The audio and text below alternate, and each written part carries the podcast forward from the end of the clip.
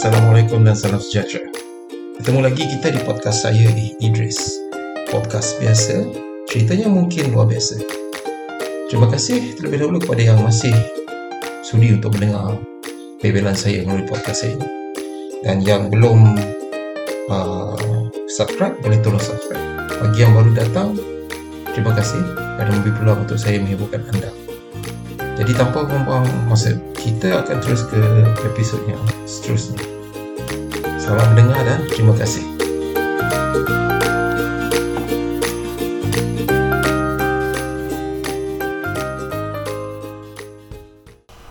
Bismillahirrahmanirrahim. Assalamualaikum warahmatullahi wabarakatuh. Salam sejahtera. Selamat bertemu lagi di dalam podcast A. Idris yang bersiaran dari Kuching, Sarawak. And uh, first of all minta maaf sebab masih belum dapat konsisten untuk 2-3 hari yang lepas ni kerana ada urusan uh, keluarga dan urusan peribadi lah. Jadi bukan sebab aku pergi PRN Melaka sebab ada urusan, memang betul ada urusan peribadi lah. Anyway, uh, macam mana semua orang? Hopefully semua orang okay. And uh, untuk hari ni kita masih lagi bercerita sedikit tentang uh, the aftermath of Pilihan Raya Negeri Melaka. And dari situ kita akan menceritakan tentang benda-benda perkara lain lah. And mana kan ni dah musim pilihan raya kan Semua orang pun uh, sibuk nak pilihan raya Semua orang pun sibuk nak uh, menjadi calon itu, calon ini Melobi, uh, mempergunakan nama rakyat uh, Benda-benda macam tu lah. So it's a bit sad jugalah Especially kat Sarawak. So kita mula dengan uh, pasca atau post election Melaka. Um, Tahniah kepada BN kerana berjaya merampas kembali Melaka dan mendapat kemenangan um, walaupun dikatakan punca kekalahan ada pelbagai tapi terima kasih kerana um, telah memberikan uh, satu feedback ataupun satu tanda kepada Pakatan Harapan bahawa ada setengah benda yang diorang buat tu tak mendapati rasanya cita, cita rasa rakyat. And um, kemenangan Barisan Nasional adalah kemenangan yang bagi aku gentleman enough because they fought for it. And uh, at the same time uh, untuk orang pakatan uh, banyaklah ulasan dalam dalam social media dalam Twitter. Yang aku rasa macam lebih menarik kalau korang tengok Twitter Twitter banyak um, lebih kepada analisis neutral daripada orang-orang yang eh, you know at times pro dengan change pro pada perubahan sebenarnya bukan pro pada pakatan tu pun entirely tapi dia orang lebih pro kepada perubahan. Um, inginkan negara Malaysia yang ditakbir dengan lebih telus negara Malaysia yang ditakbir dengan lebih adil di mana semua orang dapat merasakan hak atau keistimewaan sebagai rakyat Malaysia apa yang you know rakyat Malaysia perlu dapat sebagai seorang rakyat Malaysia lah So kalau tengok dalam Twitter The Twitter camp is split into two. Berkenaan macam mana um, Pakatan boleh kalah And uh, how BN won again. Um, Yang pro kepada pimpinan-pimpinan Pakatan Harapan Lebih menyalahkan um, Trend pengundi yang tak balik. Mana uh, 20% of the voters Yang dulunya sokong solid pada Pakatan Harapan Tahun 2018 tak tak mengundi. Either that ataupun mungkin uh, undi rosak sengaja undi rosak. I know one person yang memang tak suka BN dan tak nak bagi undi ke BN by the same time kecewa dengan tindakan uh, Pakatan Harapan dia saya tu buat undi rosak. So it's not common. Aku dan aku rasa mungkin uh, kebanyakan yang kalau yang 80% turun pun mungkin banyak menconteng je kertas tu pun. Tak membantu pun dalam kemenangan Pakatan Harapan. Um, yang paling uh, mengejutkan adalah Perikatan Nasional who, who decide together with PAS. Sorry together with PAS um, decide untuk uh, bertanding melawan Barisan Nasional yang consist of uh, tiga parti which is UMNO sebagai core party MCA dan MIC manakala Perikatan Nasional dia pun consist of uh, dua parti. Unfortunately dia, dia tak ada um, wakil India. Sepatutnya ada wakil parti India tapi dalam gerakan lah tapi, tapi you know berdasarkan pengalaman aku dulu gerakan mirip kepada MCA cuma you know gerak kerja dia lebih banyak kepada eh, penerimaan ahlinya lebih kepada banyak kepada semua bangsa dan kaum lah ni kan gerakan ni synonymous dengan parti Cina So we mark that out dekat Perikatan Nasional and kebanyakan anchor-anchor Perikatan Nasional kebanyakannya kena tapau kat, kat Melaka. Even Mas Elmiati yang jadi MP Masjid Tanah tu pun kena tapau kat Melaka dekat Dun. And uh, orang macam Raub menang and you know and surprisingly Perikatan ada mendapat dua kerusi. And also another surprising fact PKR habis. Like betul-betul habis. Yang mempertahankan nama Pakatan Harapan di uh, Melaka pada masa ini cuma DAP yang memang supporter dia memang sangat solid. Dan antara orang yang menentang kegilaan Pakatan Harapan Melaka pada tahun 2021 ni. And also um, Amanah yang di um, yang di, yang menang di kawasan bekas ketua menteri dia sendirilah Adli. So yeah Kalau kita tengok Pattern pengundi For me I personally think that UMNO is having a very a very very strong foothold dekat Melaka. All this while pun and the only negeri yang ada museum UMNO cuma di Melaka padahal UMNO tu ditubuhkan di Johor synonymous dengan Johor sebagai negeri UMNO but yang peliknya di Melaka ada museum UMNO and that shows something and um, tunggak kekuatan uh, Barisan Nasional itu terletak pada UMNO sebenarnya. And satu yang agak agak mengejutkan pada kali ini MIC dan MCA uh, menang dan mendapatkan kursi di DUN. Um, ada banyak faktor jugalah macam mana dia orang boleh menang especially yang MIC tu. So kawasan tu memang as I know as I was informed is a stronghold of DAP. But kita just wait until kawan aku buat you know dia punya analisis selepas dia dapat data daripada election election uh, Melaka ni lah and yeah hopefully UMNO tak mengecewakan dan uh, decide BN lah you know, as a whole decide untuk um, prove their critics wrong especially yang yang declare um, you know kerajaan kleptokrasi muncul balik. But I personally think macam tindakan Pakatan Harapan ambil empat ekor mangkuk yang seorang dah hilang wang deposit tiga ekor mangkuk ah. Empat ekor ke tiga ekor tak aku tak tahu lah tapi YB babi tu memang dia tak masuk lah. But this mangkuk disuruh bertanding balik especially dia sarun. And surprisingly um, dua atau tiga hari sebelum pilihan raya dalam grup surau. Grup surau aku eh. Kalau korang ingat ada satu klip video Idris Sarun konon dihalang untuk membaca Al-Quran oleh speaker Dun Melaka pada masa tu masa Pakatan Harapan uh, menjadi kerajaan.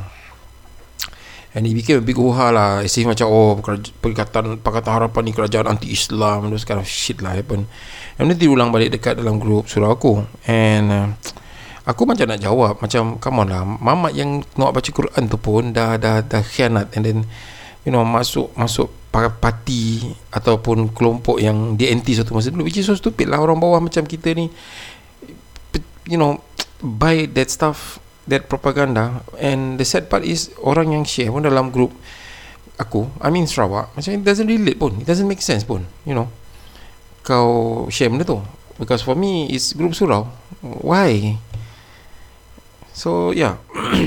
Anyway um, Perikatan Nasional tak hilang uh, deposit macam apa yang me and my friend you know predict predicted.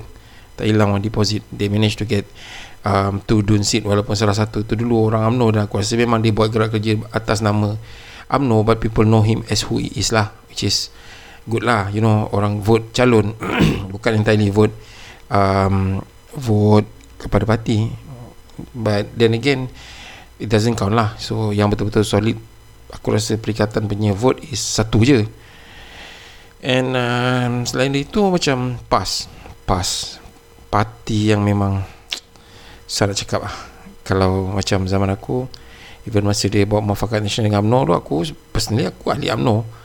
Still ahli pun. Aku rasa macam tak setuju je dengan dengan perikatan bukan sebab I am against any any united front of Muslims or of Malay but knowing the sincerity of past leaders sekarang ni dia dengan dia telah macam rasa nikmatnya menjadi pemerintah candu kemenangan tu sangat kuat berbanding prinsip And banyak benda yang orang tak tak buat pun and they will relate it back to hadis lah, Quran lah, benda macam tu. That's what I don't like. And dia ada simpan satu saka dalam Pakatan Harapan atas nama Amanah lah. Amanah pun lebih kurang macam tu juga. You know, this Amanah folks are the one yang mati-mati nak terima pengkhianat parti ni masuk dan bertanding atas tiket Pakatan Harapan pun because they wanted the, to rule. You see, they wanted to rule. And they agree to to the fact that you know adun yang keluar ni semua tak dapat habuan tambakan pasir tu which is wrong and they agree to that kleptocrat anyway so it makes them no less different than orang BN yang orang kritik pun. So yeah bagi aku uh, it's just stupid lah. You know kau pumpang-pumpang dalam parlimen sampai orang tak boleh buat decision masa covid untuk you know implement a lot of stuff just because kau rasa macam pengkhianat kat situ. But then dia day, benda tu balik kat kau is stupid lah. Macam kita rakyat Malaysia ni dah tak ada option untuk memilih. There's no such thing as lesser of two evils what dua-dua pun evil anyhow tahniah, tahniah kepada yang menang di Melaka. Semoga um, berjaya menjalankan tanggungjawab dan janji-janji yang telah diberikan. And at the same time ingat terutama pada yang Muslim Allah tahu apa yang dia buat dan janji. Semua ni akan dituntut di akhirat. Okay, now we move to Sarawak Ibu Putih Wiko and um, ma, um, election state is just around the corner. Aku rasa most probably by December kot latest mid of December akan ada election lah untuk milih. Sebab dah due pun patutnya bulan 6 lepas but COVID kan. So what I see in the pattern of Sarawak punya politik lah. Aku aku still rasa politik Sarawak ni politik politik buta kayu lah. Politik um, kedai kopi you know cause people talk pumpang pumpang pumpang kat kedai kopi cerita semua panjang lebar macam dia analisis politik. And then the day bila kau masuk tempat undi kau ada masalah datang penyakit rabun kau kau terus pangkah parti sama. Same people same shit all over again another 5 years. And masuk tahun keempat setengah kau kau membebel lagi memekak sebab tahun election just around the corner you know. And kerajaan Sarawak ni pun satu bangang you know the government the government of the day pun satu bodoh.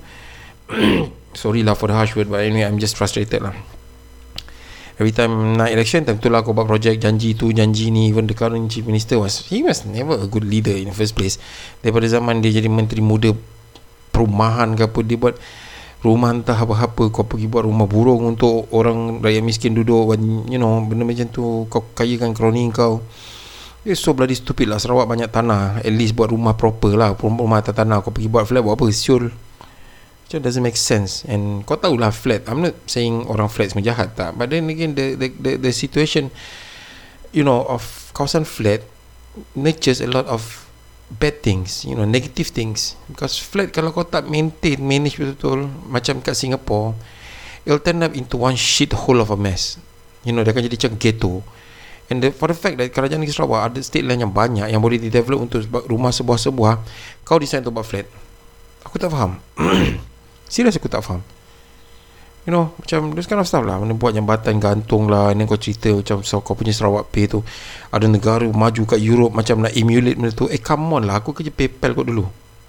You know, macam all this PayPal lah, Alipay, they've been there longer than this bloody Sarawak Pay pun kau tengok konsep dia just it's just an app that you need to top up which I don't know whether they violate bank negara punya ruling untuk untuk collect public fund dalam dia punya e-wallet and you know you just convert it into an e-wallet you know doesn't make sense when you create at the same time Sarawak Development Bank you have a Sarawak Development Bank yang kau pumpang wah-wah satu satu dunia eh, you know and then yeah, that's that's the thing lah. Orang Sarawak masih rela diperbodohkan lah. Aku tak rasa kita orang ni bodoh tapi kita orang rela diperbodohkan. Not kita orang as in me included.